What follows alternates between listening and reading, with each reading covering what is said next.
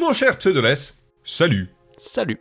Alors, nous sommes réunis aujourd'hui pour euh, parler de Bioshock 2, vu qu'on avait fait Bioshock la dernière fois et qu'on... Euh, tu avais très envie de parler du 2, on s'est dit qu'on allait se lancer dans la trilogie Bioshock. Aujourd'hui c'est Bioshock 2, un jeu qui est sorti le 9 février 2010 sur PC, Xbox 360 et PS3 ce coup-ci. Développé par 2K Marine, qui était un studio qui a été créé en 2007 par, euh, par 2K pour, à la base pour, surtout pour assister dans le développement de Bioshock et finalement ils leur ont refilé la patate chaude avec Bioshock 2. Ça fait maintenant donc plus de 10 ans qu'il est sorti. Pseudoless, qu'est-ce que t'as pensé de Bioshock 2, toi qui y as rejoué cette semaine? J'aime beaucoup Bioshock 2, et je trouve que même si je comprends euh, certains reproches qui lui sont faits, je trouve qu'on a tendance un petit peu à, je sais pas, à minimiser son, son importance ou son, pas son audace parce que non mais euh, son ouais son importance et son rôle un peu dans le truc. Moi j'ai tendance à considérer vraiment Bioshock 1 et Bioshock 2 comme presque un seul jeu en fait. Comme vraiment un, diptyque. Ouais tu vois genre si tu joues au 1 il faut jouer au 2 je trouve ça bizarre je trouve j'ai l'impression que c'est incomplet en fait si t'as si t'as pas fait les deux je vois ce que tu veux dire. Je suis d'accord que... Alors, il est pas nul. Les gens qui, euh, qui le sous-estiment complètement, je trouve ça ridicule. Hmm. Mais moi, j'ai un peu de la peine. En y rejouant, je me suis souvenu de pourquoi j'avais déjà eu de la peine à l'époque. Pour le jeu, tu veux dire, ou pour les gens qui... Un peu de la peine avec ce jeu. Oui, oui. de, manière, de, manière générale, oh, on va, on va, on va, on va peut-être s'écharper sur celui-là. je trouve que c'est un peu... Je vais pas dire que c'est la forme sans le fond, Bioshock 2, mais tu peux. C'est difficile. C'est une suite facile. En même temps, est-ce qu'il aurait pu en être autrement parce qu'il passe après, etc. Alors, on, va discuter de tout ça. Euh, c'est un jeu, je dirais, qui fait tout ce qu'il peut. À part sur deux, trois éléments je trouve qu'il aurait vraiment. Euh, où ils se sont un peu plantés. On, va, mm. on en discutera après, mais c'est un jeu qui fait tout ce qu'il peut pour survivre dans l'ombre de, de, de, Bioshock qui de toute façon ne, ne pouvait pas dépasser parce que c'est un jeu qui a une aura euh, et, euh, assez particulière. Bioshock 2, ils ont, eu, ils ont eu moins de temps de développement, etc. Donc il fait tout ce qu'il peut. Je vais pas dire que ça suffit pas, mais c'est un jeu que moi je trouve relativement oubliable finalement. Voilà. Ouais, je, je peux comprendre, hein, je peux comprendre tout à fait. Je, trouve ça toujours un peu dommage, mais je, peux comprendre. C'est vrai que c'est compliqué. Peut-être qu'on le souligne pas assez, parce que peut-être qu'on est euh, abreuvé de suite et de suite et de suite, et je sais pas, mais faire une suite, c'est pas facile en vrai. Non, ouais, e, exactement. On pourrait se dire, genre, bah oui, bah attends, euh, tu prends le même truc, tu refais la même chose, et puis bah voilà. Bah ouais, bah justement, en fait, non, ça, ça fonctionne. Enfin, ça fonctionne, mais est-ce que ça fonctionne vraiment bien? C'est un peu tout le, tout le drame de Bioshock 2, c'est il est vraiment dans l'ombre de son, de son grand frère, il en suit la trace euh, peut-être même un peu trop, de façon un peu trop scolaire même, mhm. mais est-ce que ça aurait été Bioshock 2 s'il avait vraiment genre euh, tout, euh, tout explosé niveau niveau setting, niveau gameplay, s'il avait tout, tout repris à zéro pour faire autre chose, est-ce qu'on se serait dit ah ouais Bioshock 2 C'est un, peu le reproche qui est venu, qui est sorti le plus souvent à l'époque et, même encore aujourd'hui je pense, et je le comprends tout à fait. C'est très Bioshock 1.5 en fait. En vrai. Oui. Genre, si on y réfléchit posément, genre, bah ouais, c'est Bioshock 1 avec des petites améliorations par-ci par-là, des, des trucs un peu différents à droite à gauche. Le déroulé, c'est pas tout à fait le même, mais presque. Le setting, c'est le même. C'est, on est toujours dans Rapture. On est un peu plus tard que dans le 1, mais c'est toujours Rapture. T'as toujours une figure un peu euh, d'antagoniste principal euh, qui chapeaute un peu tout le bazar. T'as toujours euh, la dent, t'as toujours les petites sœurs, t'as toujours les protecteurs, même qu'on en joue un, incroyable. Et bon, il y a, d'autres personnages. Voilà, il y a les plasmides. Il y a la farandole des prix, mais elle fait plus son bruit parce que. Ah, en anglais, elle fait son bruit, oui. Ah, bah, bah écoute, bah, tu, vois, genre, en français, il y a la musique, si, il y a le, petit jingle, mais il est vraiment très très faible. Tu l'entends à peine. Ouais. Alors qu'avant, dans le premier, vraiment, euh, genre même quand tu commençais à approcher, ça te pétait les oreilles. Ouais, c'était salut. Alors moi, j'ai toujours, je me suis toujours dit, bon, bah, c'est parce qu'on est 10 ans après le 1, peut-être que les trucs sont encore plus vétus ouais, et qu'ils sont, éclatés. Euh, Mais du, tu, si, tu me dis que dans la, si tu me dis qu'en VO, ça y est, bon, bah écoute, bah, mon explication tombe à l'eau, lol. Oh Il va y avoir des jeux de mots. Ah bah toujours après, je me dis aussi qu'un des problèmes de Bioshock 2, en fait, c'est que j'ai un petit peu regardé qui était euh, derrière, qui a été l'équipe de développement. Alors, si j'ai bien compris, à la fin de Bioshock 1, en fait, il y a pas mal de monde qui a bougé euh, de, Irrational Games vers 2K Marine,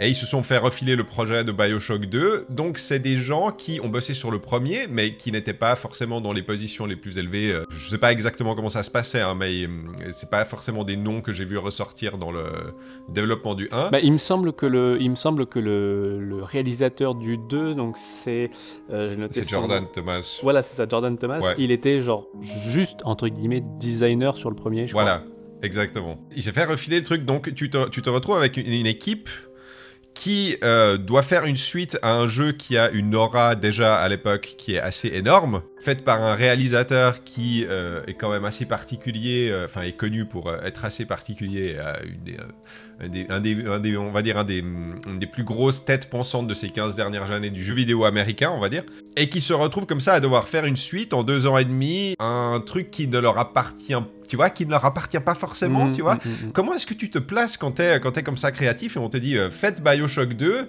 et tu dois euh, tu dois faire une suite à ça et euh, bon ils ont pu récupérer quelques assets mais enfin même euh, ils, ils avaient peu de temps ils ont eu deux ans et demi c'est le premier Bioshock on avait dit la dernière fois ils ont fait ça sur cinq ans je crois enfin c'est parti dans tous les sens ils s'en sont bien tirés quoi je dirais Oui, ça aurait pu être, euh, ça aurait pu être juste raté en fait. Et le jeu, il est pas raté. Il est juste sans trop de surprises en fait. oui c'est vrai Ça, c'est toujours aussi le truc très compliqué quand tu fais une suite à un jeu qui a vraiment genre eu un impact. C'est comme euh, faire une suite à Jet Set Radio. Euh, bah tu dis, ah bah ouais, mais j'ai pas la surprise. Bah, bah oui, là c'est pareil, t'as pas la surprise. Tu fais, oh, wow, Rapture et tout. Tu fais, bah oui, euh, je connais Rapture. Enfin, en dol des prix, euh, les chromosomes, tout le bordel. Et c'est un reproche logique. C'est pas de la mauvaise foi, mais tu vois, c'est compliqué en fait. Est-ce que je voulais vraiment être surpris? Je suis un peu content de retrouver Rapture. Comment tu fais autre chose que Rapture avec Rapture? Enfin, c'est extrêmement compliqué comme exercice. compliqué. En- Encore plus quand le, le- le- la tête pensante un peu du, du truc, euh, si je puis dire, dans Ken, Levi- Ken Levine, était juste consultant, je crois, sur le 2. ouais il est consultant Je sais même plus a- exactement c'était quoi. les- Il y a eu des histoires et parce qu'il s'est barré, un truc comme ça. Je, je me souviens plus bien exactement. J'ai plus tous les événements en tête. Mais J'ai essayé de, de trouver un petit peu, il y en a peut-être dans... Si, si, euh, parmi vous qui, qui nous écoutez ou qui nous regardez, s'il y en a qui savent euh, ce que Ken Levine pense de Bioshock 2, euh, je- moi ça m'intéresserait beaucoup. J'ai cherché un petit peu, j'ai malheureusement pas trouvé. Mais rien que, tu vois, un truc, un truc tout bête, un truc comme l'intro. Mhm. L'intro du premier, on en a parlé la dernière fois, c'est une intro qui est mythique, elle est extrêmement bien faite, euh, mise en abîme, etc. Tu passes à travers Rapture, finalement tu t'atterris à l'intérieur. Donc d'un point de vue joueur, tu vois, d'un point de vue, t'as fait Bioshock 1, tu l'as trouvé extraordinaire, donc t'aimerais bien un petit peu retrouver un petit peu ces mêmes sensations, et tu lances Bioshock 2, bah il va pas te refaire la même chose, tu vois, il va pas, il va pas te remettre dans un sas à te passer à travers Rapture avec, avec Sophia Lamb qui te dit euh, le collectivisme c'est formidable. euh, tu peux pas refaire la même chose. Donc forcément tu vas être déçu quoi parce que le jeu il démarre, t'es déjà dans Rapture. Tu sais déjà ce que c'est Rapture, on n'a pas besoin de te le, le représenter. Mais quand t'es joueur, quand il sort en 2010, moi je me souviens j'étais un peu déçu. Mais en même temps je m'attendais à quoi? C'est- horrible. Quand je l'ai refait là récemment, j'ai même été plutôt agréablement surpris parce que je trouve que il y a des petits rappels à droite à gauche qui sont assez malins en fait, qui sont genre très discrets. Bah, évidemment, l'intro, je la trouve pas aussi euh, mémorable, mais intéressante. Donc, on l'a pas encore vraiment dit, mais dans, dans le Bioshock 2, on incarne un protecteur, même genre le premier protecteur Le quasiment. quatrième. Quatrième, Le oui, c'est vrai, quatrième, c'est voilà, vraiment ouais. la première série des protecteurs. Et, euh, et il me semble que le début du jeu, donc on, on incarne donc le protecteur, on, on reconnaît, tu vois, la figure un peu, on se dit oh waouh. Et il est un peu dans les dans des couloirs de rapture, tout ça. Il y a de l'eau qui coule, machin. Tu fais ah je connais, je reconnais tout ça, tout ça. Et puis à un moment, il monte un escalier et il y a une porte qui s'ouvre et là, oh putain, des gens. C'est juste des gens qui font une fête, des gens qui sont heureux. Et je me souviens que ce, ce truc-là, tu vois, mine de rien, bah, je trouve ça plutôt malin en fait. C'est en mode genre, hé, regardez, c'était avant que, avant le 1 du coup. Et des petits rappels comme ça, euh, il y en a des, il y en a des plutôt sympas. Donc, euh, on, on finira par en parler, mais peut-être que je l'annonce tout de suite. Mais dans Bioshock 2, une des nouveautés, c'était il y avait des phases sous l'eau.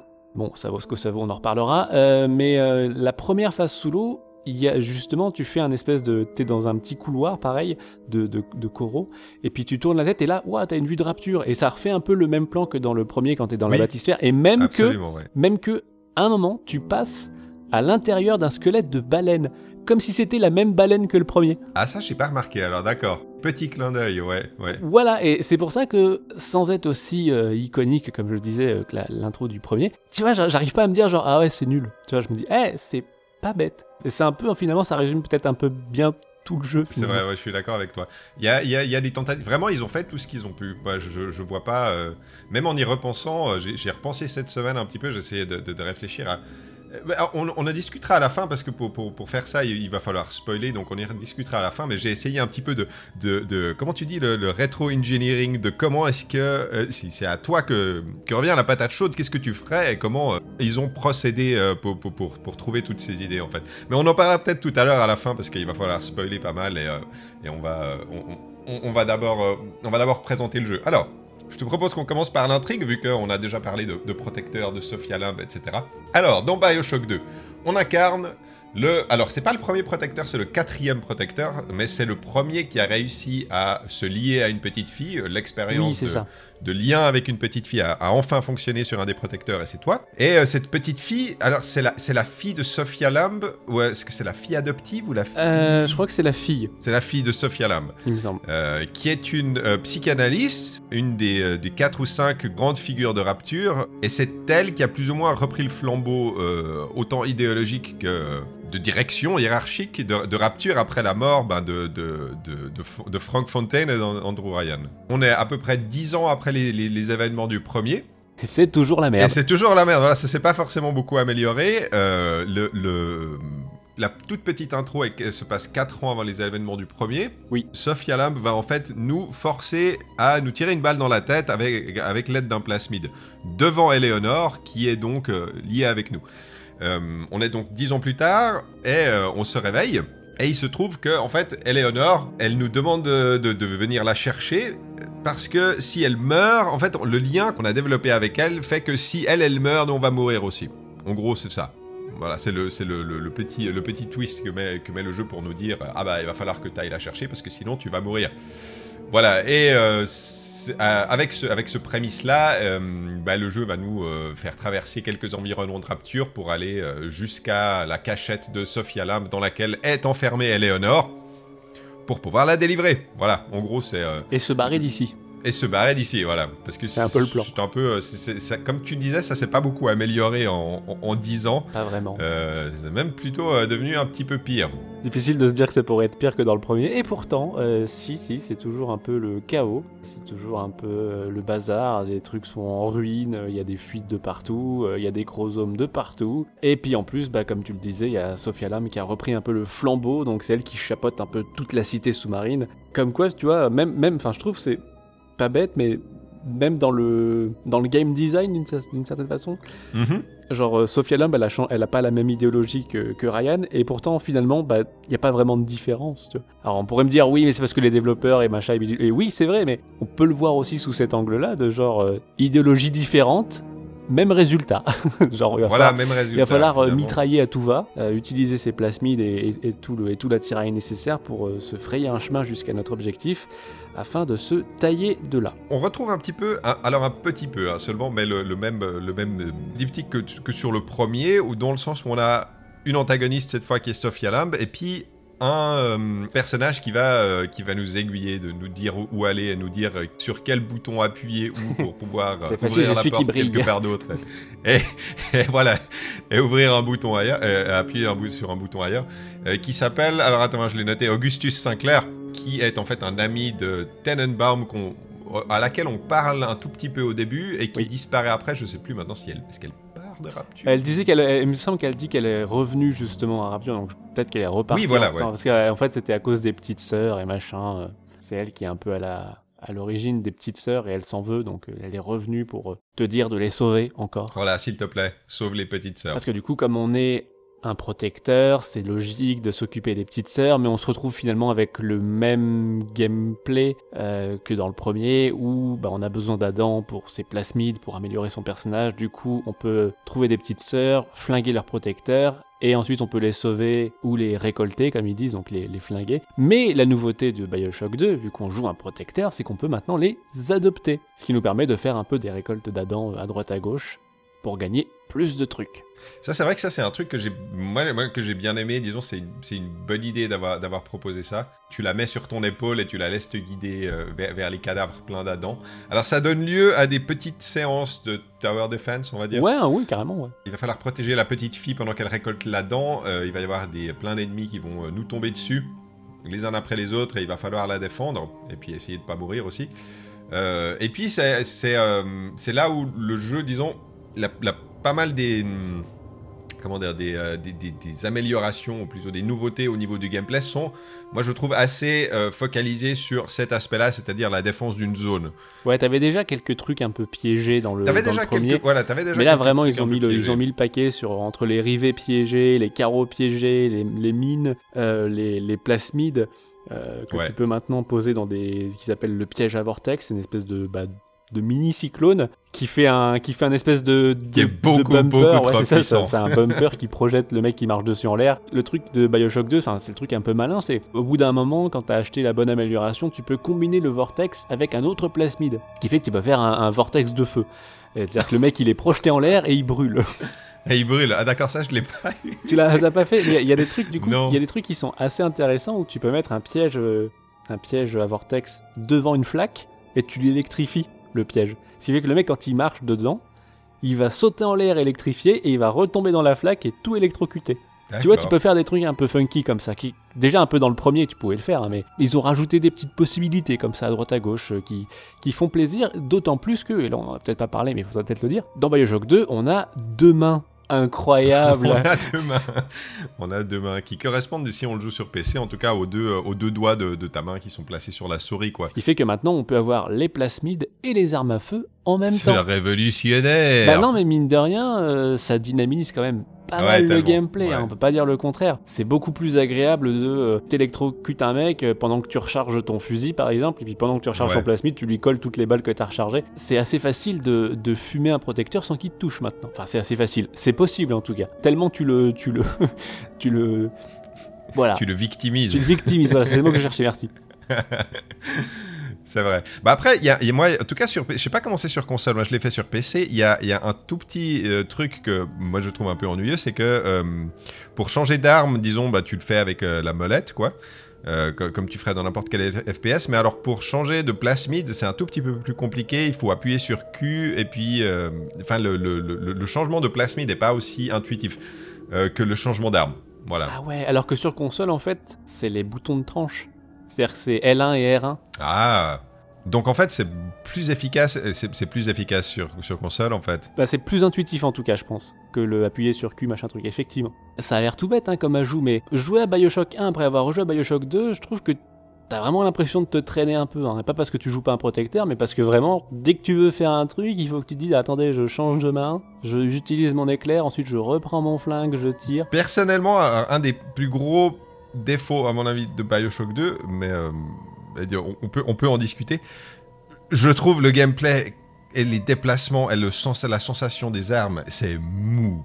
Ah ouais, tu trouves ça Ah, je trouve ça très très mou. Alors dé- déjà quand on, on en avait parlé la dernière fois de, de quand on passe, de- on était passé de Doom Eternal à, euh, à Bioshock, donc déjà ça Oui, faisait, oui, un- ça c'est faisait vrai. un- une certaine claque quoi. Mais alors là de passer de Bioshock 1 à Bioshock 2, je trouve euh, c'est encore plus lent et et les surtout les armes, elles ont aucun feedback. Ah, je sais pas, il y, en a- il y en a deux, trois, moi, qui me plaisent bien quand même euh, dans le tas. Mais oui, c'est vrai que le, le- le pistolet arrivé, il est un peu. Il a pas autant de, il a pas autant de patates que le, le revolver de- du premier, effectivement. Alors tu, tu- tu peux dire, tu peux justifier ça en disant oui mais t'es un Big Daddy donc t'as beaucoup plus de force donc forcément tu sens moins le recul etc. Donc t'as t'as une énorme mitrailleuse euh, rotative mais, mais elle a pas de recul quoi donc c'est assez Ah, un étrange. petit peu je- quand même au début, il faut l'améliorer. La première fois, quand tu vises un peu euh, avec l'Iron Sight, là, la, la vue où tu cliques euh, Ouais. pour mieux viser, euh, t'as quand même du recul. Hein. Alors c'est peut-être que j'ai peut-être que j'ai eu l'amélioration beaucoup trop tôt mais euh, Je sais pas, mais oui, mais non, mais c'est vrai qu'il y, a- il y a certaines armes qui sont.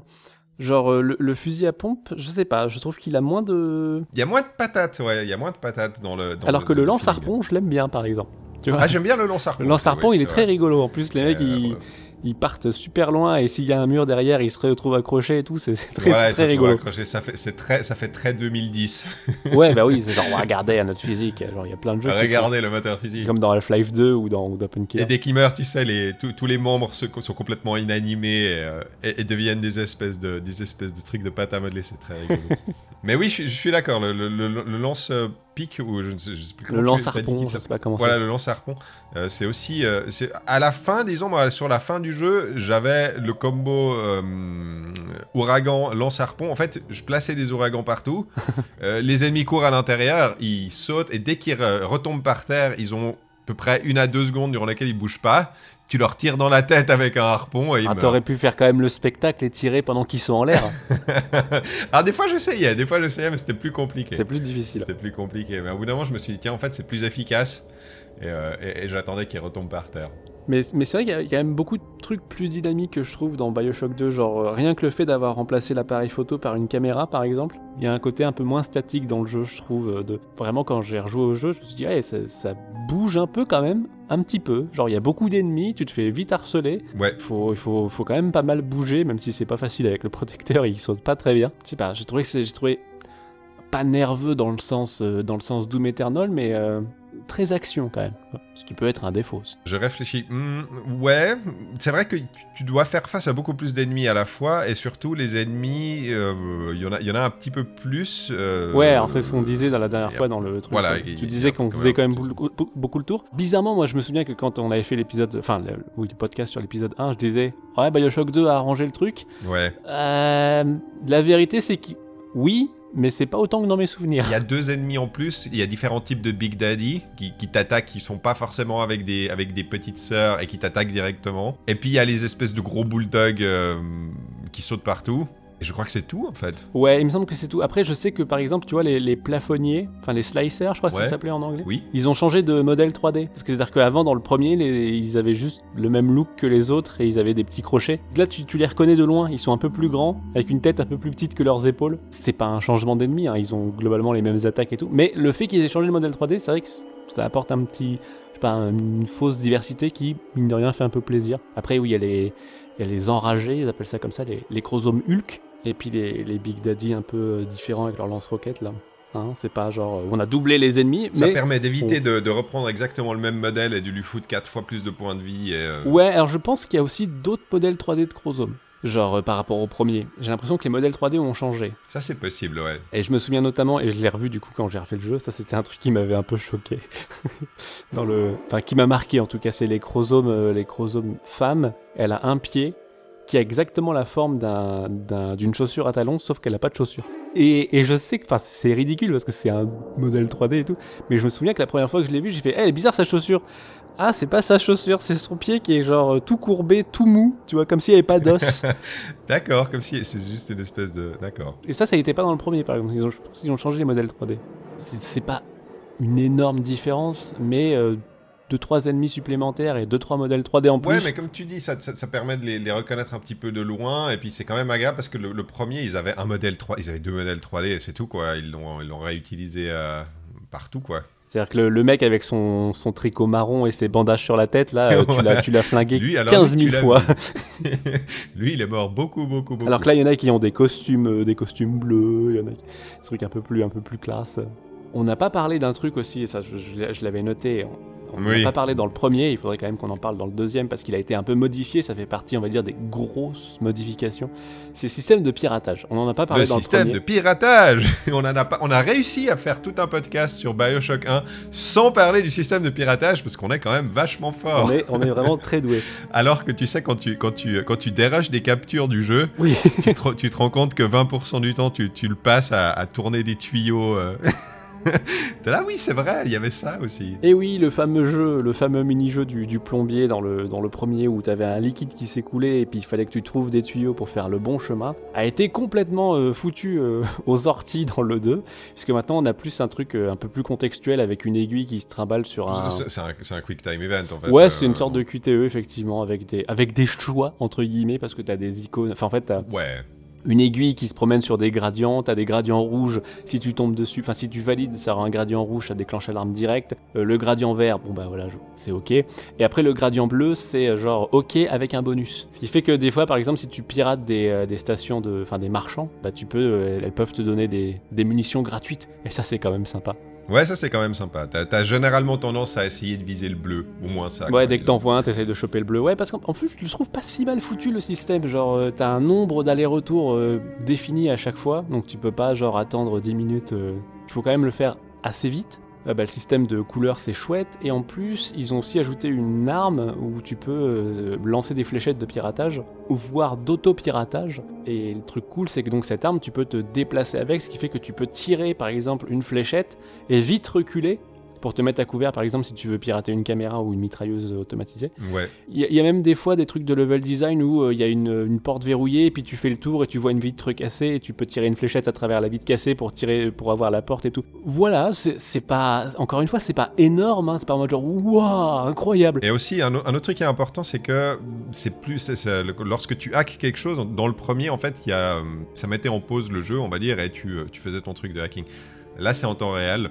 Donc, ça permet de pas euh, foncer à travers une pièce vers une, euh, vers une, euh, comment vers une mitrailleuse et puis la hacker rapidement pour pouvoir, pour pouvoir juste avoir un allié, quoi, gratos. Dans le premier, si j'avais pas forcément pensé à ça quand on parlait des défauts, c'est parce que moi, je le trouve assez cool, le mini-jeu, euh, le mini-jeu avec les tuyaux. Il est pas mal, hein, mais c'est juste qu'il est un peu redondant. il est beaucoup trop utilisé à, à travers le jeu et t'en as, t'en as besoin tout le temps. En fait, il aurait fallu, il aurait fallu un mini-jeu par euh, machine, tu vois, genre les coffres forts, ils avaient pas le même truc que les boutiques, par exemple. Et là, à la limite, t'aurais pu faire ah ok cool. Ce système-là dans Bioshock 2 a aussi un désavantage, c'est qu'il est beaucoup moins euh, valorisant, je trouve. Les premières fois, tu fais genre ouais j'ai réussi et tout, puis au bout de la quatrième euh, ou cinquième fois que tu pirates un coffre fort, tu fais genre oui bon bah ok, genre ouais, y a pas trop de problème, y a pas trop de surprises. Là où le truc des, des tuyaux, bah il fallait euh, trouver le bon tuyau, il y avait un peu plus de pression. Voilà, ça, ça restait, ça restait vraiment un mini-jeu. Ouais, c'est ça. Là, c'est vraiment plus un, c'est vraiment presque plus un QTE. Mm, mm, mm. Ouais.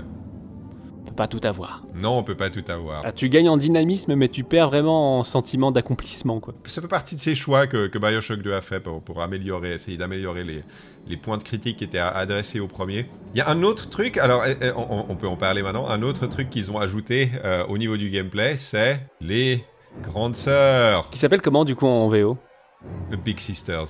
Ok, il y a pas de. Non, il n'y a pas de... Non, c'est pas... C'est vrai que la dernière fois, on s'était dit Big Daddy Protector. Oui, Big Daddy. Là, c'est grande sœur. En VO, c'est en VF, c'est Ouais. grande sœur aussi. hein. Il y a pas de. D'accord. Ils sont Alors pas là, dit là, ils sont- protectrice, non, pas toujours grande sœur. C'est les grandes sœurs. c'est pas, c'est pas une franche réussite. Non, c'est pas une franche série. C'est un truc intéressant que j'ai que j'ai lu en, en, en- en- en allant voir deux, deux, trois trucs sur le jeu, c'est qu'à la base, en fait, il devait y avoir une seule grande sœur. Elle devait te suivre au, fu- au fur et à mesure de l'aventure. Et ils ont apparemment enlevé cette idée-là, ils ont remplacé par plusieurs différentes, parce que euh, ils disaient que le problème, c'est que si tu la battais, chaque fois et qu'elle revenait et qu'elle mourait pas, ça te donnait pas un sentiment d'accomplissement. Ce que je trouve je suis pas d'accord avec ça. Moi, j'aurais presque préféré que ce soit une grosse belle figure centrale qui te, qui te harcèle et qui revienne régulièrement. Parce que le problème, en fait, c'est que moi, je les trouve assez. Genre, elles sont pratiquement jamais là. Tout d'un coup, elles débarquent quand t'as. euh, pour, resituer dans, le- le- le- les systèmes de gameplay du jeu, elles débarquent une fois que tu as sauvé toutes les petites sœurs de la zone. Et tu dois, euh, tu dois la battre, euh, voilà, tu dois juste la battre, et ben elle te file beaucoup d'adans, et des récompenses, etc. Et Elle est puis pas facile. tu, euh, Je trouve qu'elles sont pas faciles, les grandes non, elles sont pas faciles. Elles sont pas faciles. Mais c'est vrai que le côté, euh, le côté, bah, il y en a une à chaque fois, finalement, ça dédramatise un peu le truc. Ce qui est bizarre, parce que par exemple, quand, enfin, Resident Evil 3, euh, pas le remake, hein, l'original, t'avais Nemesis et tu pouvais le battre aussi. Fallait vraiment avoir des, des trucs un peu costauds et tout, mais tu pouvais le, le faire ch- chuter. Et il te donnait des pièces pour un super flingue et tout, mais tu voyais qu'il tombait, tu vois, il faisait oh Ouais. Et après, en fait, il, enfin, tu vois, il partait, mais tu le revoyais plus tard, quoi. Je, je trouve pas l'argument de oui, mais si tu le tues euh, et qu'il revient, bah, t'as pas le. Ah, je sais pas, je, je trouve ça bizarre, mais. Ouais, en tout cas, c'est ce que ce que j'ai lu. Bon, après, euh, moi, comme je te dis, c'est pas un truc. euh, Disons, tu, tu- tu peux. On est dans un jeu vidéo, quoi. Tu peux toujours, Oui, tu voilà, peux tu toujours peux trouver une raison de pourquoi quelque chose revient, parce qu'il a des tissus qui se régénèrent, euh, parce que en fait, en fait, il- il- il- on lui a injecté une autre conscience à l'intérieur. Enfin, ça peut être n'importe quoi. Genre, tu peux, euh, tu, tu peux, tu peux être, tu peux, tu peux inventer n'importe quoi dans un jeu vidéo. Donc, je trouvais pas l'argument particulièrement bon. En soi, le personnage, il est pas mal, en fait, je trouve. Enfin, c'est, en fait, c'est une petite sœur qui est devenue grande, parce qu'elle grandit quand même, mine de rien, et son rôle, c'est surtout d'aller chercher des fillettes à la surface, en fait. Parce que, bah, comme les filles, elles grandissent dans Rapture, il en faut de nouvelles. Donc, ils vont en kidnapper à la surface, elle en ramène. Elle a même une espèce de petite cage panier euh, sur son épaule où elle met les petites sœurs et il y a des petits nœuds. Ah, ça, j'ai pas vu. Et, et le personnage est intéressant, mais c'est vrai que son exploitation dans le jeu, ah, c'est sympa, sans gros plus, quoi. Ça fait genre, ouais, c'est pas mal, ça aurait peut-être pu être un peu plus poussé. Si effectivement il y en avait vraiment eu qu'une et qu'elle te harcelait de temps en temps. Ouais, que ce soit, tu vois, qu'ils ils auraient pu faire ça, un espèce de, un espèce de, de- de bras droit de Sophia Lamb qui lui permet comme ça d'avoir la, la main mise sur Rapture. Enfin, ça, il y avait des trucs à faire. Il y avait des trucs à faire. Là, elle est un peu bon. trop. En fait, elle est un peu trop systématique. Tu sais qu'à chaque fois que t'as fini la dernière petite sœur de la zone, Voilà. elle va arriver. Il y a même un message en mode genre attention, elle arrive. Alors qu'ils auraient juste pu mettre son cri parce que je sais pas, il est quand même assez clair. Oui. Il y a son cri une fois avec l'écran qui se trouble, il y a son cri une deuxième fois avec l'écran qui se trouble encore plus, et après ah, elle il débarque. se passe quelque chose. Et- mais il y a le jeu qui te dit attention, il y a la grande sœur qui arrive. Et genre oui, je sais, je. Là, tu la première fois tu le mets, mais pas les autres fois quoi. Mais euh, ça fait partie des trucs un peu. euh, des occasions un peu manquées de Bioshock 2. Ouais. Euh, Il y, en a- il y en a une deuxième, hein, j'en ai parlé vite fait tout à l'heure, mais les phases sous l'eau. Oui, les phases sous l'eau. C'était un peu genre, euh, ouais, dans le 2, il y aura des phases sous l'eau, et t'étais là, genre, ouah, des phases sous l'eau dans Bioshock et tout, on va pouvoir se promener entre les gratte-ciel, surfer sur la baleine et tout. Non, non. Non, on est tu- dans un couloir hein, euh, très linéaire où éventuellement on peut fouiller 2-3 cadavres. Mais tu euh, peux trouver des... un, un truc qui est sympa, je trouve, tu peux trouver des limaces. Les limaces, euh, les limaces d'Adam.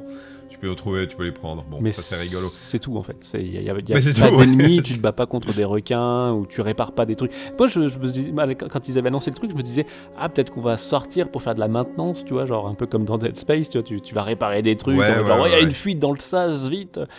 Non, c'est juste, tu te promènes, alors t'admires un peu le paysage parce que c'est plutôt joli quand même, hein, en fait. Mais c'est tout. Euh, ça agit vraiment comme une sorte de rupture avec le, le rythme. Tu, tu peux souffler un petit peu, mais c'est vrai que bah, ça tombe un peu comme un cheveu sur la soupe, je trouve. euh. Ouais, ça sert, ça sert pas à grand chose en fait. C'est dommage. Pas de...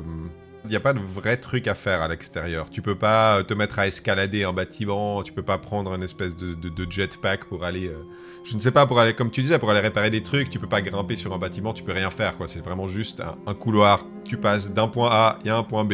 Tu, tu, voilà, tu te promènes. Il y, a- il y a des fois il y a des audiologues, il y a deux trois trucs, mais c'est tout quoi. Alors peut-être que toi, tu n'y as pas trop joué, mais dans les ajouts qui, je trouve, méritent d'être euh, notés, voire peut-être même un petit peu salués, pas de, pas de demain, mais au moins d'une, c'est le mode multijoueur. Parce que oui, Bioshock 2 a un mode multijoueur, parce que c'était la mode à l'époque de mettre des modes multijoueurs partout. C'était la mode à C'était l'époque. la mode à l'époque. Et le truc, c'est que bah, je le trouve pas si con. Ils auraient pu faire ça de façon bien plus sale. Tu vois, genre vraiment en mode, bah, démerdez-vous. genre, genre, Il y a euh, juste un il y a multijoueur. deux, il y a deux protecteurs et on fait l'UFC des protecteurs et ils se bagarrent et puis euh, pff, voilà. Non, ils ont fait ça de façon assez intelligente en, en plaçant en fait le setting du multijoueur euh, au moment de la guerre civile. Oui, ça se passe 4 ans avant euh, le, premier. C'est ça, c'est ça, ça se passe avant ouais. le premier. Donc tu as en gros euh, deux teams entre guillemets. Tu, tu as genre, euh, en gros dans les teams deathmatch, t'étais équipe euh, Atlas contre équipe Ryan. C'était les hommes de Ryan et les hommes d'Atlas qui se foutaient sur la gueule pour choper le contrôle des, Mhm. des endroits clés de Rapture ou, et ça c'était un peu drôle quand même, choper les petites sœurs. Ah ouais. Capture the Flag était remplacé par Capture the Petite Sœur. Tu devais ramasser une petite sœur et la garder pour toi et aller la mettre dans une, euh, une manche à air là, de- pour ton équipe. Ouais, d'accord. Donc re- reprendre les, certains des codes du multijoueur, mais euh, les adapter à Bioshock, c'est vrai que c'est une bonne idée. Parce ouais. qu'ils auraient pu faire un drapeau ou un truc à la con. euh.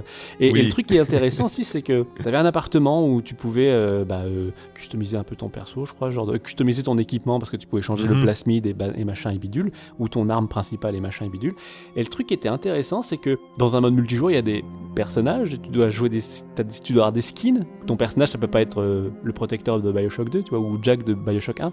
C'était des, c'était des des- des personnages qui euh, crédibles. Voilà, c'était à des, c'était vraiment des. Je crois qu'ils avaient peut-être un petit background que tu pouvais voir dans l'appartement. et le truc intéressant, j'ai l'impression de dire ça 50 fois, c'est que euh, il y avait un système de progression donc à la Call of Duty, enfin popularisé par Call of Duty avec des, de l'XP, des récompenses et machin et bidule et tu débloques des pouvoirs et tu débloques des perks et machin et trucs. Et le petit détail chouette, t'as vu, je change un peu.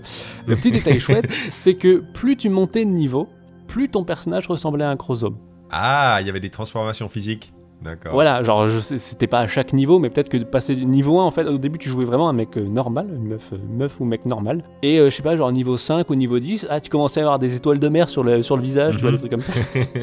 Et puis plus t'avances, plus t'avançais, je sais plus c'est quoi les niveaux, parce que ça remonte hein, quand même, puis j'ai- pas pu jouer vraiment en multijoueur. Plus t'avances, plus ton modèle 3D il, il se chromosomise. Et mine de rien, bah je- voilà, je trouve que c'est c'est une marque de plus de les mecs ont quand même un peu taffé. Ils ont, ouais, ils ont vraiment essayé de faire euh, tout ce qu'ils pouvaient, quoi. C'est pas Arkane Studio qui avait bossé sur le, le multijoueur Et il me semble que ouais, Arkane Studio avait bossé sur le level design du multi. Ah, le level design, ouais. Alors, euh, je pourrais pas vous en dire plus. J'ai pas souvenir d'avoir trouvé ça nul à chier ou spécialement brillant. C'était pas mal. C'était pas mal.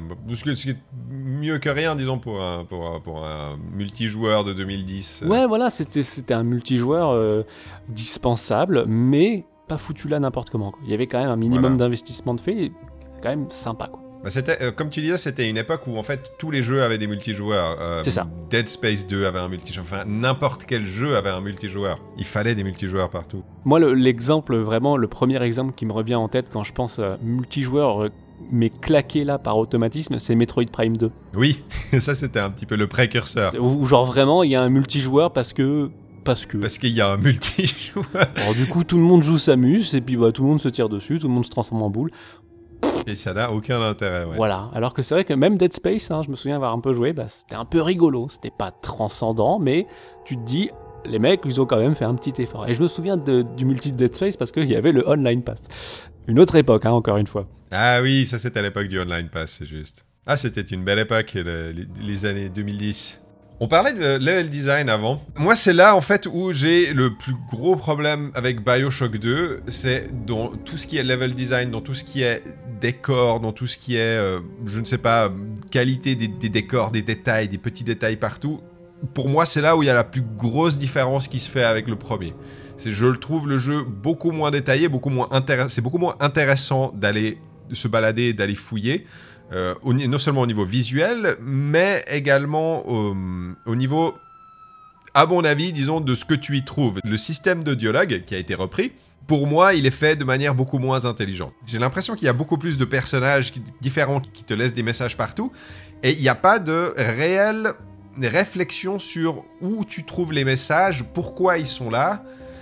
Et, euh, et- on parlait dans, le, podcast sur Bioshock 1 du, hum, par exemple de, la manière dont tu pouvais suivre les aventures de, quelqu'un euh, à travers les audiologues et finalement tu le retrouvais, il était mort parce qu'il s'était suicidé, etc. Et ça c'était des trucs que j'aimais bien. Il n'y a pas vraiment ça dans le 2 en fait, c'est plus des gens qui te racontent des trucs de manière éparpillée, comme ça un peu aléatoire, pas tout à fait aléatoire, mais c'est un peu l'impression que j'ai dans les niveaux. Il y a une exception à ça. Il y a un type que tu suis pendant la, première moitié du jeu qui en fait s'est rendu à Rapture pour suivre sa fille qui avait été capturée par une, grande sœur et, euh, et essayer d'aller la libérer. Et ça c'est vrai que c'est plutôt marrant parce que alors, petit spoiler, on va dire, c'est que il, meurt en, essayant de, s'échapper de Rapture. Il se fait tirer dessus avec, un, un, une torpille, je crois. Et, euh, et tu retrouves en fait son dernier audiologue dans son espèce de sas, dans son espèce de capsule avec laquelle il, essayait de, s'échapper euh, au milieu de l'océan pendant une des phases où t'es euh, où t'es dehors. Voilà, c'est sympa. Mais il y a beaucoup moins cet aspect-là et de manière, je sais pas si toi t'as la même impression, mais le level design de manière générale, moi je le trouve il est un peu plus confus et il est euh, en même temps moins inspiré. Enfin, je, je sais pas. J'ai j'ai pas du tout retrouvé les mêmes. Je ne sais pas, joie de découvrir les environnements, quoi. C'est plus euh, des environnements, quoi. Je, je sais, je sais pas comment dire. Je, je comprends. Euh, le coup des audiologues, c'est vrai que la plupart d'entre eux ont l'air parfois un peu balancés là, euh, tu sais pas trop pourquoi. L'audiologue de Atlas qui dit genre, eh, j'ai je vais changer de nom et tout, tu le trouves genre dans, un, dans une chambre froide, un truc comme ça. Dans une poubelle. Ouais, non mais presque, tu vois, je crois que c'est dans une chambre Non, froide, oui, et tu, dois, oui. tu dois genre euh, faire fondre de la glace pour le récupérer et tout, donc c'est un peu un bonus, tu vois, un truc, enfin, un truc un peu caché. Le level design, je te rejoins un petit peu, alors peut-être pas sur le côté confus, aussi un petit peu, c'est vrai qu'il est un peu moins élégant, j'ai l'impression qu'il est moins étalé. Tu vois, des fois, dans le premier, t'avais vraiment l'impression d'avoir une zone et tu pouvais un peu te promener, machin, et te dire, ah tiens, je vais aller par là, alors qu'on me dit d'aller à gauche, je vais aller à droite, et puis Oui, voilà. tu vas ouvrir une porte, et puis ouvrir une porte, et puis ouvrir une porte, puis arriver dans des appartements. Dans le 2, alors soit ça y est moins, soit ça y est toujours, mais comme le jeu te fait de base un peu vadrouiller partout, bah t'as moins cette impression de chercher des trucs par toi-même. Ouais, je crois que t'as raison. C'est peut-être ça. Je peux pas te dire si c'est genre juste parce que la, progression fait que tu dois faire toute la zone, ou si c'est parce que les niveaux sont plus petits, par exemple, je, je sais pas. C'est vraiment une impression que j'ai eue en, en, en rejouant au jeu. Je me suis dit, Eh, j'ai moins cette impression de, farfouiller de moi-même. Et, et le pire, c'est vraiment au chapitre euh, 7, 8, il y a un moment où, où ton objectif de mission, c'est littéralement fais toutes les petites sœurs. Je sais pas si tu te souviens de ce truc-là, mais il y a et, et ça et, je, et là je sais qu'à ce moment-là je me suis dit ah ça c'est ça c'est mal joué. Ça, Genre, cool. Parce que c'est un truc que tu fais de base ou pas? On t'avais un peu la liberté de, pas, ouais, ouais, t'avais voilà, un peu la liberté de le la faire. et là on te dit genre non là tu fais. cette liberté. C'est un peu dommage. Pour rebondir là-dessus, je pense que maintenant que tu dis ça, c'est vrai que tu as raison en fait. Le, euh, enfin, à mon avis, disons, ce- que le jeu en fait te, te- te force à aller un peu partout dans les, dans les niveaux qu'il a construits, alors que dans le premier, tu avais un objectif là, un objectif là, un objectif là, et, c'est tout. Et tout le reste, il y avait énormément de zones qui étaient juste laissées à ton bon vouloir. Est-ce que tu as envie de passer à travers trois portes, descendre deux escaliers pour passer à nouveau une porte, pour trouver un audiologue, alors qu'en fait, il n'y a rien d'autre à faire dans cette salle? Bah oui, t'avais envie de faire ça en fait, parce que c'était intéressant, t'avais envie de farfouiller partout. Là, de la manière dont le- le- les niveaux se construisent dans le 2, cette salle dans laquelle euh, a- y a- il y aurait pu avoir un audiologue, en tout cas dans le premier, bah là, il va y avoir un bouton qui va te permettre d'ouvrir une porte et tu, vas devoir aller à cette salle. Il n'y a, plus cette espèce de, manière de te laisser un petit peu euh, te démerder. C'est beaucoup, moins, en tout cas, c'est beaucoup moins présent. C'est plus, euh, un petit peu plus dirigiste, peut-être? Ouais, je pense. J'ai un exemple qui me vient vraiment, mais littéralement, ça montre le truc. Assez tôt dans le jeu, tu visites un espèce de, de parc à automates où tu revois un peu le discours de Ryan du 1, mais avec des automates et tout. Quand tu arrives dans cette zone-là, tu dois faire un, un objectif euh, qui est genre à la moitié du circuit. Dans Bioshock 1, tu ferais le truc et tu repartirais. Tu repartirais, mais tu peux explorer la suite, tu vois, du circuit. Voilà. Dans Bioshock 2, tu peux explorer la suite du circuit. Et après revenir faire ton objectif. Sauf que après, une fois que tu as fait ton objectif, eh ben, le suivant, c'est faire la suite du circuit. Et je pense que c'est le meilleur exemple, même s'il est peut-être pas très bien raconté. C'est vraiment le, le truc de la progression est différente. T'as moins, du coup, cette impression de d'explorer les trucs. Plus l'impression de suivre. C'est vrai que moi, c'est maintenant que tu le dis, c'est exactement ce qui m'est arrivé en fait. C'est-à-dire que dans ce niveau-là, t'as pas mal de petits couloirs un petit peu partout, puis c'est vrai que t'as des, t'as, t'as des audiologues d'Andrew Ryan qui sont assez bien faits, on va en parler dans, dans une seconde, mais tu te perds rapidement et puis t'as as du plaisir un petit peu à aller farfouiller un peu partout dans ce niveau-là parce qu'il est assez, euh, il est assez, euh, enfin, il est assez confus, assez labyrinthique, c'est pas mal, et puis euh, il y, a, y a, comme tu dis, il y a les automates et tout. Et, euh, et finalement, en fait, quand tu te remets à faire les objectifs, tu te rends compte que le jeu va te faire passer exactement par tous les endroits où tu as déjà été exploré par toi-même parce que tu étais curieux.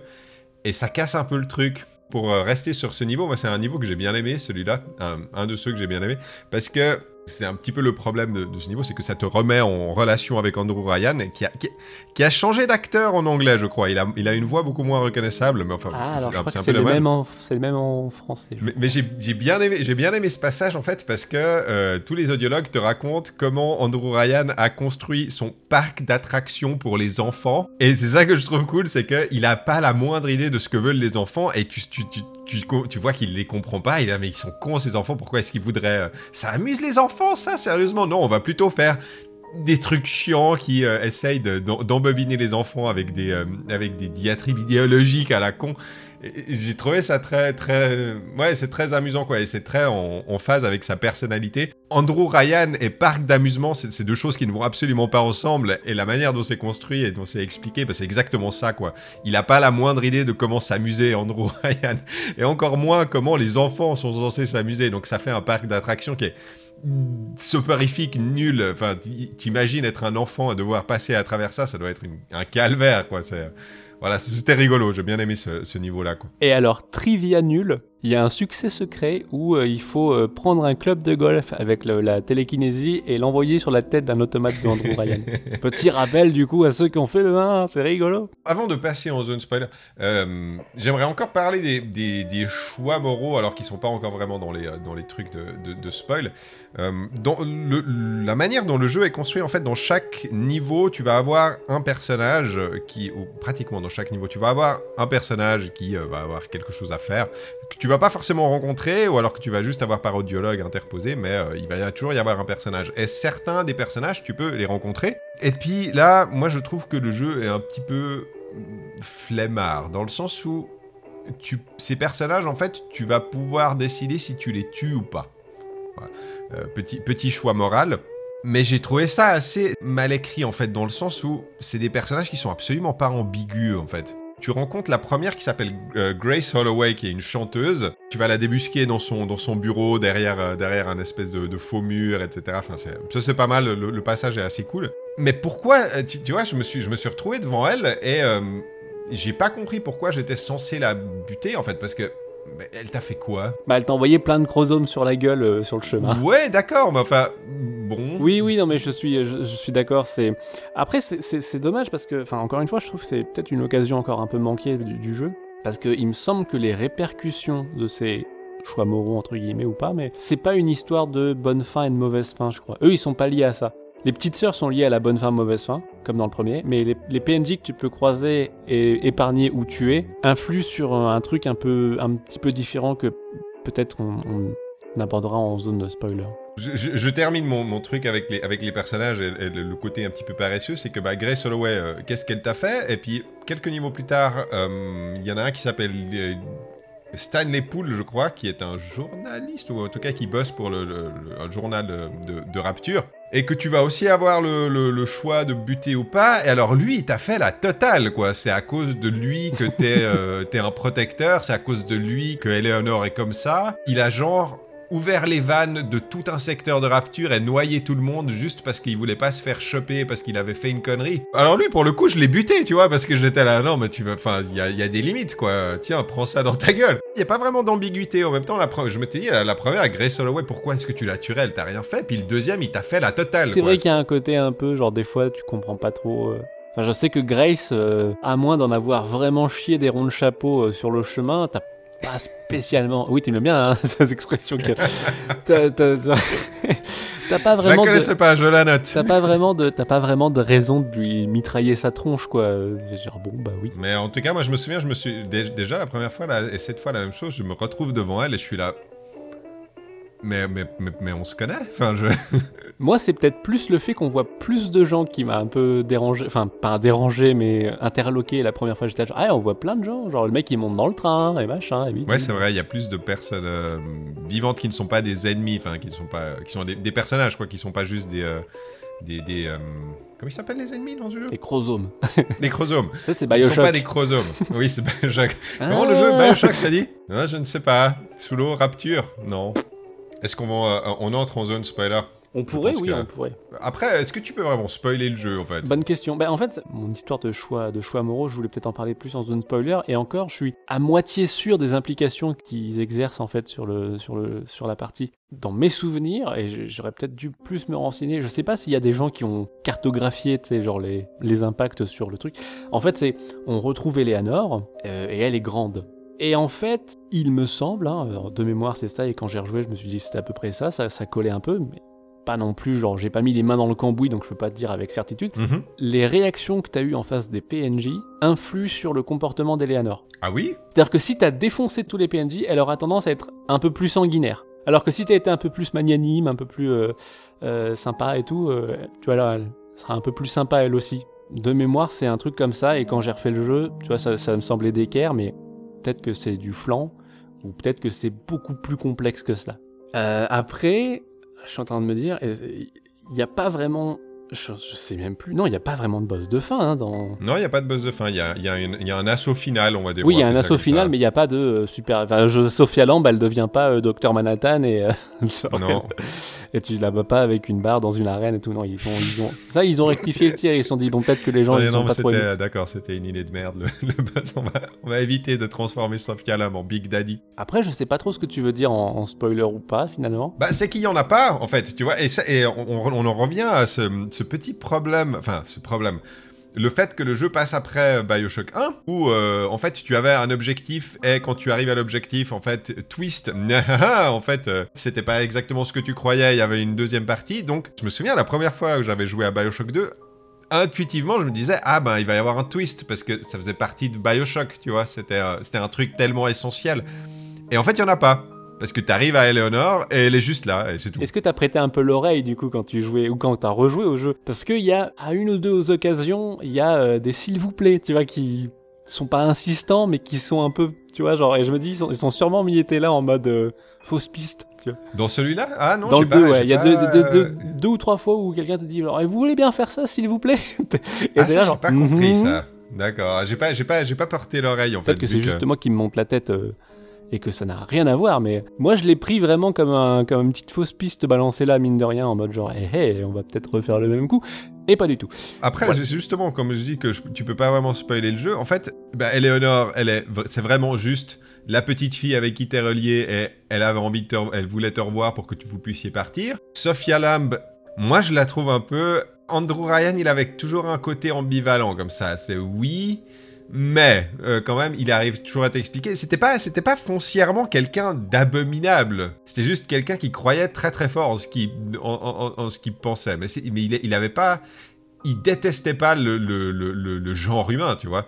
Euh, alors que Sophia Lam, il n'y a, pas de, y a, pas de twist, tu vois, c'est juste une abominable personne. Et, euh, et ça, tu te rends compte encore plus au dernier niveau du jeu où tu passes dans sa clinique qui s'appelle Persephone, je crois. Tous les gens sont torturés, euh, ils sont électrifiés. Enfin, c'est une...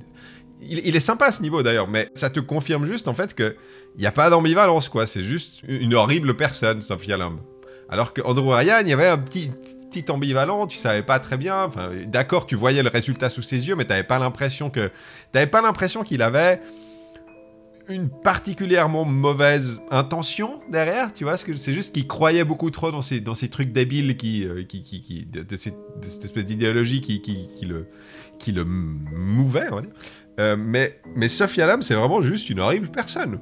Alors je pense, après c'est pas pour prendre la défense de Sophia ouais. Hein, vas-y, vas-y. Je pense que, enfin, je pense que l'exercice est vachement difficile parce que ce que Andrew Ryan a pour lui, c'est que c'est le fondateur de Rapture. Donc c'est vraiment lui à la base du truc. Et toi, t'arrives dans Bioshock 1 et tu vois que ça a merdé. Mhm. tu, te dis, avant c'était bien, et là c'est le bordel.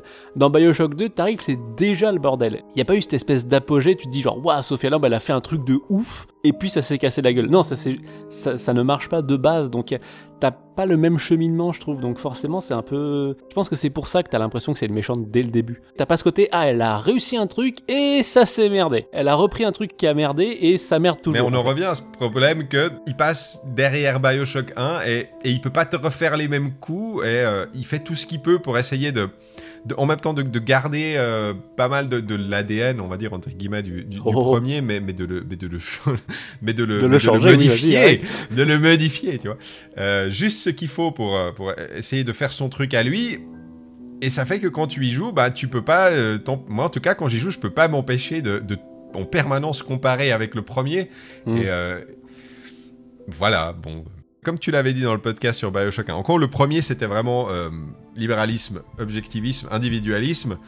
Et là, on est euh, de, l'autre côté, c'est-à-dire euh, collectivisme, quoi. À fond. C'est-à-dire, il faut abolir, abolir le, le, soi, il faut se fondre dans le collectif, etc. C'est d'ailleurs un des, un des objectifs de, de Sophia Lam avec Eleanor, c'est qu'elle souhaite lui transférer toute la conscience des êtres vivants de Rapture à l'intérieur pour que voilà, elle soit un petit peu l'essence de Rapture, je ne sais pas comment dire. Maintenant, un, des problèmes que j'ai, c'est que ce thème-là du collectivisme, je trouve qu'il se perd progressivement au détriment de l'autre thème du jeu qui est la parentalité et surtout la paternité.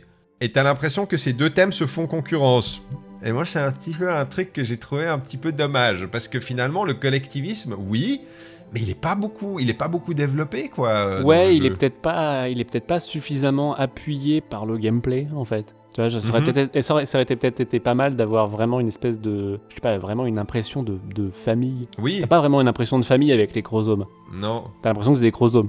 Il aurait fallu des petites animations, des petites, euh, des petites intentions, genre euh, tu fais tomber un chromosome, il y en a un qui le relève. Des trucs en mode genre ah ils pensent en groupe. Ouais. Tu vois, ils sont ils sont solidaires. Alors que là, non, ils sont. Ils, sont c'est les mêmes que dans le premier. Ils attaquent tous ensemble contre ta gueule, mais euh, t'as pas l'impression qu'ils fassent vraiment équipe, en fait. Non, non, clairement pas. C'est peut-être, c'est peut-être ça qui manque, c'est un petit côté, euh, un petit côté coopération des ennemis. Là, t'as pas vraiment l'impression que les chromosomes ils aient changé de mentalité. T'entends juste quelqu'un dans les haut-parleurs dire "On a changé de mentalité." Voilà. Alors qu'en fait, bon, bah, pas trop c'est vrai, que vrai que ça manque un petit peu, mais, mais, mais je continue de penser que l'idée de prendre le collectivisme vraiment comme euh, opposition au premier pour la suite, je continue de penser que c'est une bonne idée. C'est vrai que ça aurait peut-être pu être poussé un petit peu plus loin, mais comme plein de trucs finalement de Bioshock 2, quoi. Ouais. Peut-être que si le jeu il avait eu un ou deux ans de plus, tu vois, peut-être qu'ils auraient pu faire un truc vraiment genre waouh. Bah après, euh, comme je disais quoi, le, thème du collectivisme, il se fait progressivement bouffer par le thème de la parentalité. Ce qui n'est pas forcément une mauvaise chose, on va dire, mais, mais, les thèmes se font concurrence et finalement, t'as presque l'impression que c'est un peu dommage, quoi. Il y avait plus de choses à dire.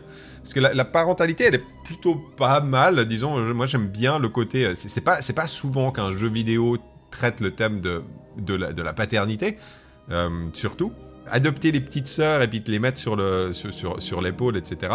Euh, ça j'ai bien aimé, ça j'ai trouvé ça cool. Autant je trouve le thème de la parentalité il est bien, il est plutôt bien traité, mais le collectivisme, bon, je, je suis resté un peu sur ma faim quoi. Tu peux presque résumer le jeu comme ça en fait. Genre c'est- bien mais je reste un peu sur ma faim. Moi je me souviens que à l'époque déjà et même aujourd'hui en le refaisant, je suis super content de retrouver Rapture, de voir des nouveaux couloirs, des nouveaux panoramas, des nouveaux trucs, des nouveaux machins. Mais c'est vrai que t'as pas, euh, bah, pas cette petite étincelle quoi. Tu découvres Ouais. pas un nouvel univers, tu juste tu refais un tour dedans. Et après du coup on en revient au fait que c'est effectivement difficile de spoiler Bioshock 2 vu qu'il n'y a pas énormément de trucs. Il n'y a pas de twist quoi, il n'y a pas de... Si, à la limite, le seul twist, c'est que genre Eleanor, elle est grande. Parce que tu la vois petite à chaque fois dans tes souvenirs, des machins. Ah moi alors alors moi c'était pas une surprise ça parce que tu vois je m'étais dit automatiquement bah elle avait euh, elle avait quoi? Elle avait 8 ans 9 ans à l'époque donc il y a 14 ans plus elle doit avoir début de la vingtaine donc euh, le problème c'est que tu aurais bien voulu retrouver les mêmes sensations que dans le premier ce truc de oh mon dieu. Et, et- et elles sont pas là mais en même temps mais en même temps tu peux pas tu peux pas faire le même coup deux fois quoi c'est pas Bah ouais, possible tu peux pas faire si le coup de genre, t'es manipulé depuis le début. Eh, en fait, depuis le début. et en fait, c'est Eleanor la méchante, elle te manipulait depuis le début. Enfin, tu vois, si- s'ils avaient suivi le- le- ce côté-là de Bioshock 1, ça aurait été. Sophia Lab, en fait, euh, elle voulait pas forcément le. le euh, c'était plus compliqué. En fait, c'était Eleanor qui voulait prendre le contrôle de Rapture et qui t'a utilisé pour ça. C'est pour ça qu'elle t'a réveillé. Enfin, C'est tu vois, ça, aurait ouais, été. c'est vrai qu'ils auraient été- pu faire ça. Mais ça a peut-être fait trop. Bon, ça aurait, ça aurait été un peu. Et à la fin, elle devient toute bleue. elle devient toute bleue, elle t'attaque. Et après, elle se fait buter par les, par les, par les Big Sisters qui sont pas contentes. On, peut, on peut essayer le, le- le petit exercice que j'avais fait, euh, que, que je me, euh, Oui. j'ai essayé de développer cette semaine. Donc, euh, je me suis dit, par la simple question, mais comment est-ce que le jeu aurait pu être différent? Alors, je suppose que ça s'est passé comme ça pour le, le- le- le développement de Bioshock 2. Euh, Il y a 2K Games, ils ont vu que Bioshock ça se vendait bien, les critiques étaient super, ils sont allés vers Irrational Games, ils leur ont dit on aimerait une suite. Je suppose que Ken Levine a dit oui, j'ai une suite, euh, dans... j'aimerais bien faire une suite, mais, euh, mais pour, dans, pour, dans, pour dans 4 ans, je pense que d'abord il a dit 4 ans alors qu'en fait c'était 6. mais euh, il a dit ah ouais, pour dans 4 ans, ce serait dans, dans, dans le ciel et tout, il nous faut un nouveau moteur graphique, etc. On est ambitieux, ils ont dit d'accord, ok, on te file les budgets, mais il nous faut quand même une suite à Bioshock. Donc ils ont été à Touquet Marine et leur ont dit bonjour, vous allez faire Bioshock Ah, 2. salut Ils se sont les non, vrai. salut les jeunes, vous allez faire Bioshock 2. Vous avez deux ans et demi pour faire Bioshock 2. Ouais. T'es Touquet Marine, tu, tu, tu- tu- c'est c'est lundi matin, t'arrives dans la salle de réunion, t'es là, ok T'as bonjour les passé un gens, bon alors week-end. j'espère que vous allez bien, on va faire Bioshock 2. Ah. Euh, c'est parti, brainstorming. Qu'est-ce que tu peux faire? Alors déjà, tu restes à Rapture. Ok, d'accord, tu restes à Rapture. C'est vrai qu'il y a, y a- y a moyen d'exploiter Rapture. Ça, Ça, c'était une bonne idée. un... ça, je pense que c'était une idée de Touquet, tu vois. Ah oui, d'accord, ils t'ont dit, re- restez à Rapture. Rester à Rapture. Les gens, ils aiment bien Rapture, refaites Rapture. Refaites Rapture. Tu fais quoi? T'as pas, pas 36 milliards de possibilités à- au- au- vers lesquelles aller niveau, niveau histoire. Soit tu fais un jeu qui se passe avant, soit tu fais un jeu qui se passe après. Déjà, t'as pas énormément Voilà, de choix. t'as pas énormément de Ou choix. alors tu fais un jeu qui se passe en même temps. en même temps quelque part ailleurs. Mais alors dans ce cas, il va falloir un troisième parce qu'il va falloir un épilogue à la fin où les deux trucs se Oui, rencontrent. puis ça voudrait... en plus ça n'a non, en plus ça n'a aucun sens parce que ça voudrait dire que Andrew Ryan il parle dans les haut-parleurs, mais il choisit à qui il parle. Enfin, tu vois, genre. Ouais, je- ouais, ouais, il y a, en fait, il y a des quartiers dont on n'a pas. Il y, y a des quartiers qui ne sont pas sous son influence. Enfin, ce serait, ce serait le bordel. Donc, donc, je me suis dit. Soit tu dis Andrew Ryan n'est pas mort et il revient. Tu, tu le fais revenir par, euh, par un, espèce de, petit procédé cinq ans après. En fait, vous croyez que vous m'aviez tué Non, jamais. Andrew Ryan ne meurt jamais et tout. Et, euh, et tu te retrouves contre, euh, contre Andrew Ryan qui fait face à je ne sais pas qui. et toi, tu es le leader de la résistance. Enfin, tu vois, un truc un peu bateau, quoi. Soit tu pars sur quelque chose de complètement différent en disant Ok, il y avait des têtes pensantes, il y avait des têtes fortes à Rapture, on va essayer d'en exploiter une autre. C'est ce qu'ils ont fait. Il n'y avait pas 36 000 autres possibilités, donc je trouve que c'est plutôt bien joué de leur part. Mhm. Après, comment tu fais pour, euh, pour, pour- pour- Par exemple, tu prends le premier et tu te dis Ok, d'accord. Qu'est-ce qu'il y avait comme problème? Quels sont les trucs qu'on peut améliorer? Alors, typiquement, le gameplay. Euh, on va essayer, on a deux boutons sur une souris, en fait, on a deux gâchettes sur une manette, on va, euh, on, peut, on peut peut-être faire un peu plus, euh, un truc un peu plus dynamique. On incarnera qui C'est qui qui est, qui est iconique dans, Bioshock? Alors, t'as pas énormément de choix, quoi. T'as, les, les, les, les chromosomes, les Big Daddies et les, et les, les petites sœurs. Les chromosomes, ça me paraît un peu, un peu, un peu, un peu bordélique. Incarner une petite sœur, bon.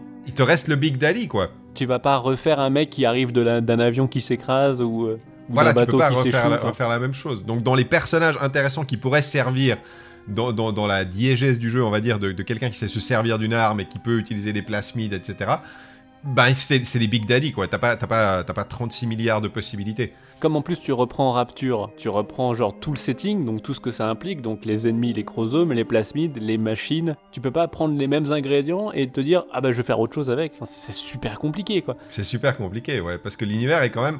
Je veux pas dire qu'il est rigide, mais il est tellement bien implanté en fait que tu, ça te laisse pas énormément de, de, de- de place, de, de marge de manœuvre finalement, tu vois. Oui, puis ça serait même presque un peu dommage aussi de tout balancer, tu vois, parce que il- En plus, voilà, ouais. on, l'a, on a dit, on a fait tout un podcast dessus pour dire que l'univers était quand même bien conçu. Et tu peux pas dire, voilà, dix ans après, tout a changé et il y, a tout qui est- y a tout qui est différent. Non, ça, ça, ça va pas. Il y a quoi que tu peux améliorer? Bah, Le système de piratage. Les gens s'en sont plaints, ok, on change le système de piratage. Les plasmides, est-ce qu'on est qu'on change les plasmides? On les garde On les garde On en, on en rajoute peut-être un ou deux Qu'est-ce qu'on pourrait faire d'autre? On peut faire peut-être de la. les- dans, dans le premier, ils avaient débloqué, ils avaient, ils avaient développé des, des, armes secondaires qui te permettaient de faire un petit peu de la, gestion de la gestion de zone. Donc ah ben essayons de faire quelque chose où, euh, on développe, on développe cette idée et on dit qu'il va y avoir des phases où t'es statique et il va falloir défendre un point. Alors sans aller jusqu'à dire que c'est les seuls choix possibles, parce que bon bah voilà, il y a toujours sûrement quelque chose à trouver. Ouais, c'était les choix les plus logiques, je pense. Compte tenu du, du setting, compte tenu du premier qui a eu un, un impact énorme, compte tenu des délais aussi, toutes ces conditions font que tu pouvais pas vraiment t'attendre à un autre Bioshock 2 que ça. Enfin, ça, ça me semble vraiment extrêmement compliqué. À moins d'un tour de force, mais de génie, ça me paraît extrêmement compliqué. Ils ont creusé absolument dans, dans presque tous les domaines dans lesquels ils pouvaient creuser finalement. Hum. A- Après, euh, aussi typiquement les phases sous l'eau. Tu sais, les phases sous l'eau, ça c'est aussi un truc dans ta réunion le lundi matin, tu te dis ah ben on pourrait faire des phases sous l'eau. Euh, on, sort jamais de, on sort jamais dans- dans le premier Bioshock sous l'eau. Là, on est dans un scaphandre, faisons des phases sous l'eau. Mais ça voudrait dire qu'il faut réinventer tout un gameplay si tu veux faire quelque chose de, sympa à l'extérieur. Il va falloir euh, modéliser des environnements, euh, trouver des trucs à faire à l'extérieur, quoi. Parce que euh, si tu sors et que tu peux commencer à te balader librement, ça, comment est-ce que tu vas justifier le fait qu'il y ait des barrières Tu vois, parce que dans le premier, les barrières, elles sont claires, quoi. C'est les murs, tu, tu vois qu'il y a l'eau à l'extérieur, donc tu peux pas aller plus loin. Si tu peux sortir à l'extérieur et que tu peux te mouvoir un petit peu librement et qu'il y a des choses à faire, comment est-ce que tu vas justifier le fait que bah tu peux pas aller plus loin que ça alors que tu es dehors? Donc c'est compliqué, donc forcément ton personnage tu le tu, tu- fais en sorte que bah, il soit cloué au sol. Finalement tu vas juste d'un point à un point B et euh, il n'y a pas grand chose à faire avec. C'est quand même très compliqué.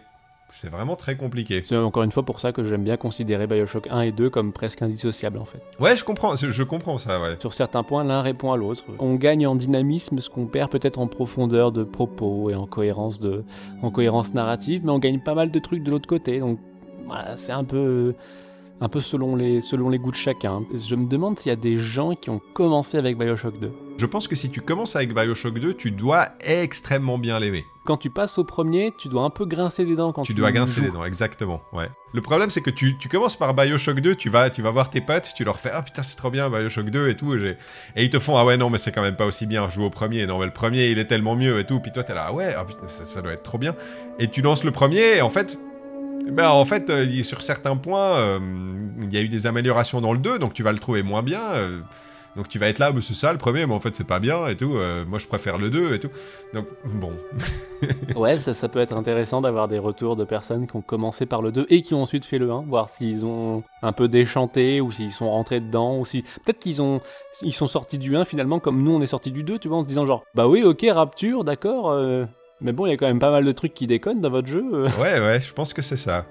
Avant de passer à la conclusion, j'aimerais juste encore toucher un, mot d'un truc qui m'a un peu déçu dans le jeu, c'est les musiques et l'intégration des musiques dans le jeu. Dans le premier, un des trucs que j'aimais bien, c'était que la, musique, donc pas forcément euh, la musique qui a été composée pour le jeu, mais vraiment les, trucs que tu entends à l'intérieur de Rapture, donc euh, ce dont on parlait, euh, tout ce qui est jazz manouche, euh, les trucs de Ella, Ella Fitzgerald, ce genre de trucs, tu les entendais très souvent à travers les haut-parleurs. Il y avait, t'avais vraiment l'impression que la musique était très présente. Là, moi, je, le- je trouve que la musique euh, qui a pas, donc a pas été, comment est-ce que tu pourrais dire, euh, c'est diégétique, C'est intradigétique, ouais. La Ouais, musique voilà. qui était dans les haut-parleurs, euh, Voilà, que genre le personnage entend en fait. que le personnage entend. euh, ben, elle est très en retrait dans le 2. Elle est moins présente, ouais. elle est beaucoup moins présente et c'est d'autant plus énervant que il lance à chaque fois une musique euh, pendant les temps de chargement. Et à chaque fois qu'il lance la musique pendant les temps de chargement, je me dis ah ça c'est super cool et tout, c'est l'ambiance est géniale.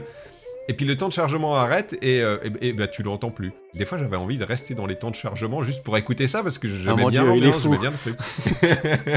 Donnez-moi les chargements. En plus, tu vois, dans les temps de chargement, je crois qu'il n'y a même pas de conseils. C'était Euh, pas si, encore si, l'époque. si, il y a des, Il y a des euh, conseils? Ouais, il y a des conseils. Enfin, il y a des trucs Ah, écrits en zut. tout cas, ça c'est quasi sûr. Mais, euh, eh oui, dommage. tu peux même, tu peux même straffer avec les gâchettes en tout cas sur console.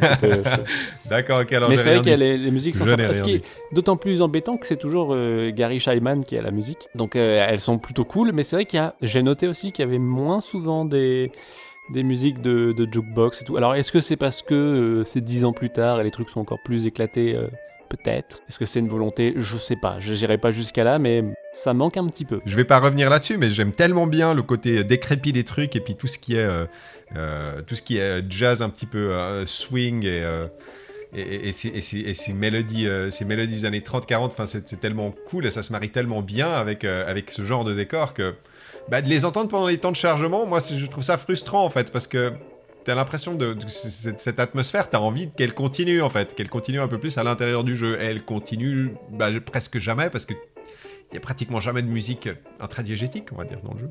Ouais, il aurait peut-être fallu que les fins et débuts de niveau, ça soit des sas et qu'il y ait des petits, euh, des petits haut-parleurs dans les sas, tu vois.